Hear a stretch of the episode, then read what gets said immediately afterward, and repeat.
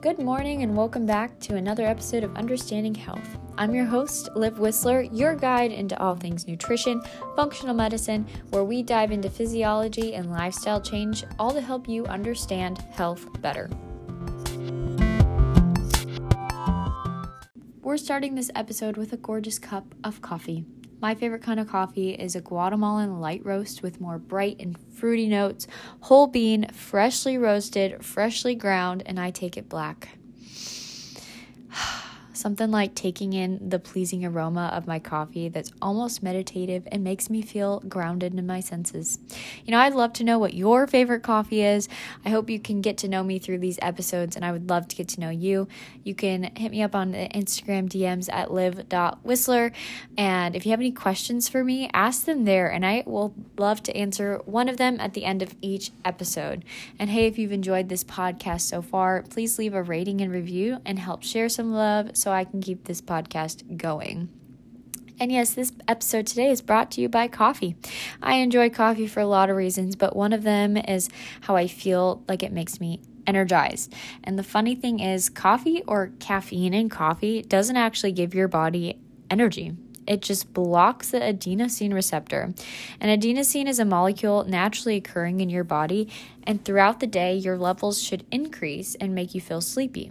So instead of adenosine binding to the receptors, caffeine binds there instead, making you feel more awake. And maybe we need to do a full episode on coffee. Yes, no, what do you think?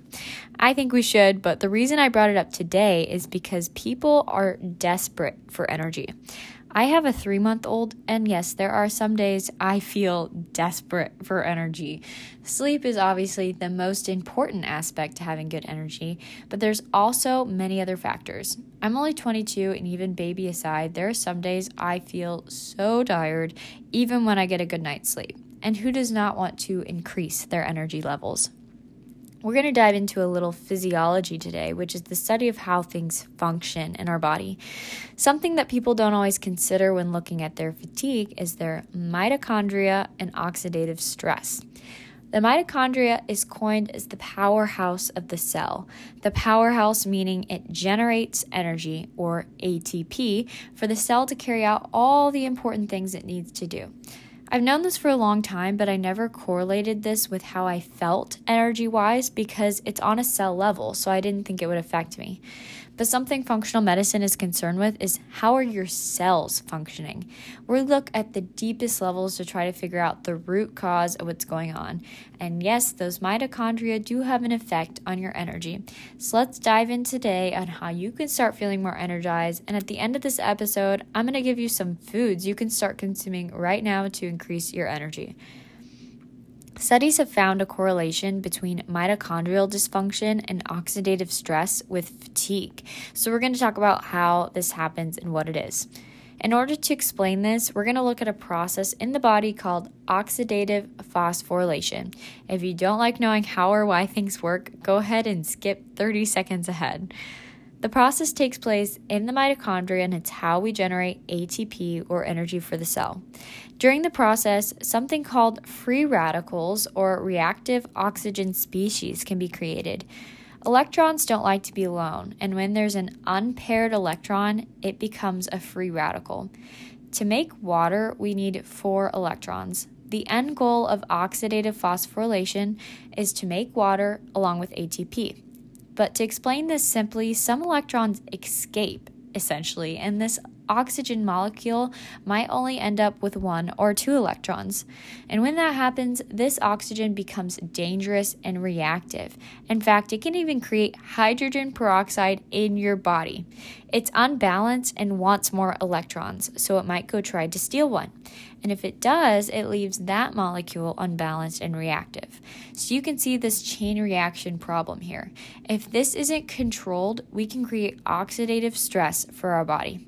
Some re- free radicals are going to be produced naturally, but a lot of things can increase free radical production, and we need to counteract it. Because if your mitochondria get overloaded with these harmful reactive molecules, it can lead to dysfunction, and this is going to lead to a lot of problems, including fatigue. Other ways your body can generate free radicals is through radiation, smoking, air pollutants, through the metabolism of medications, chemicals, and pesticides, as well as inflammation.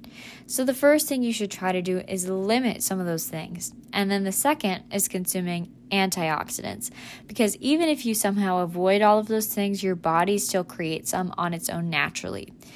Getting rid of all these oxidants requires antioxidants. Antioxidants are things such as vitamin A, C, and E, and one our body makes called glutathione. We know antioxidants are good for us, and this is why. Free radicals can cause a lot of damage and oxidative stress and multiple manifestations of diseases. It can cause the harm to the creation of proteins, your myelin sheath, and even DNA, so it's important to consume antioxidants. Another reason you could be dragging, no matter how much sleep you get, is carb loading and insulin resistance. Let's talk about the food you eat. We know food is energy, and specifically, we know carbs that break down into glucose is used for energy. And that's actually because it's used at the very beginning of the process of generating ATP. When we consume a lot of simple carbs and sugars, that spikes and crashes our energy. Things like white bread, pasta, and cookies flood your bloodstream and give you energy before crashing back down. So, your bloodstream is filled with glucose, triggering a release of insulin. And that insulin allows the bloodstream glucose levels to go down so that it can enter into the cells. But when that crash happens, you can end up on this roller coaster of constantly needing those carbs in order to feel like you have energy. Then, what can happen over time is insulin resistance. You've probably heard of this term before, but it simply means that the cells itself are now resistant to insulin. People with type 2 diabetes often experience extreme fatigue, and that's because their cells are unable to use the glucose they've consumed. If the cells are insulin resistant, they're not taking up that glucose to use it, so the person feels tired because the cell can't produce as much ATP in the mitochondria. One out of two adults in the US have prediabetes, which means although their levels aren't quite high enough to be diagnosable, their bodies are developing insulin resistance, giving them fatigue. This is a huge problem because insulin resistance to go on to increase a risk in heart disease, stroke, and just an overall mortality rate. Another reason you could feel so tired is vitamin B12 deficiency. Vitamin B12 plays an important role in helping you feel your best. Vitamin B12 comes from animal products such as eggs, meat, and dairy. This vitamin is connected to the protein.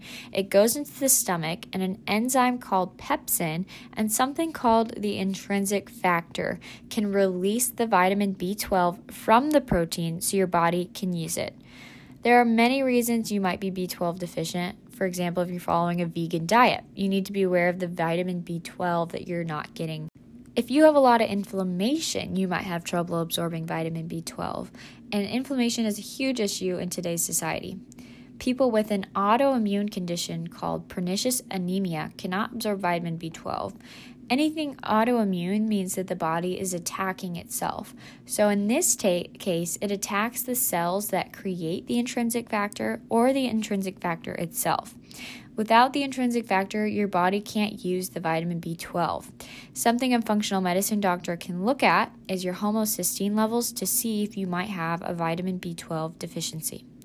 So, there's a lot of things that can go into making you feel tired. If you have oxidative stress, your mitochondria aren't functioning properly, maybe you're B12 deficient, or you're not consuming enough antioxidants. Maybe you're carb loading and creating insulin resistance there. Or if your body's dealing with a lot of inflammation. So, here's some things you can do to counteract those sleepy feelings. Number one is exercise. On days I do absolutely nothing, I sometimes feel more tired. And I found that even a simple walk can boost my energy, which is almost a paradox in some ways that exerting energy creates more energy. That's because when you exercise, it can actually help your cells have more nutrients and it gives it more oxygen.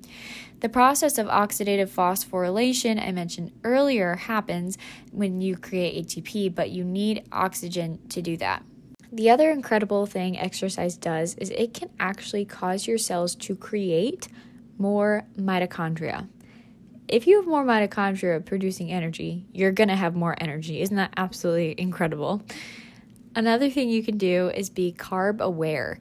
As I mentioned earlier, those carb crashes and insulin resistance can cause low energy levels. We can combat that in a few ways. For starters, observe what types of carbs you're consuming. Are they all simple carbs and sweet treats? Anything with white flour and white sugar is going to have a great rise with a great crash.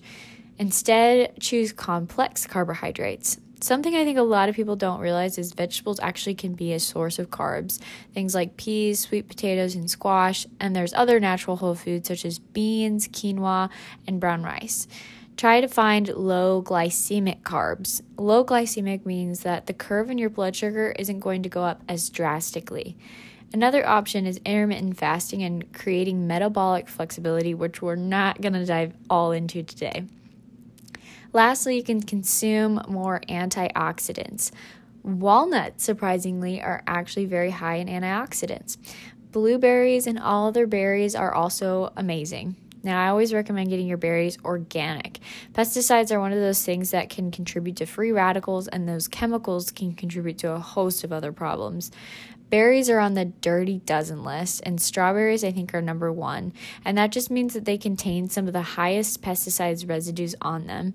I know they can be more expensive, but buying them on sale or frozen is always a great option. Acai is another berry that's growing in popularity that is known for its superfood quality of high antioxidants. And I love to get acai bowls. Of course, uh, we load it with granola, and most places like to add sugar to their acai, but I think it's a really fun, healthier dessert option that for us is similar to getting ice cream. Now I want one. Another great source is green tea and is also good for inflammation. Green tea, I would call a superfood, really, and it can be overlooked for its multitude of health benefits. Chia seeds are another good one, and they were known in ancient times to give energy.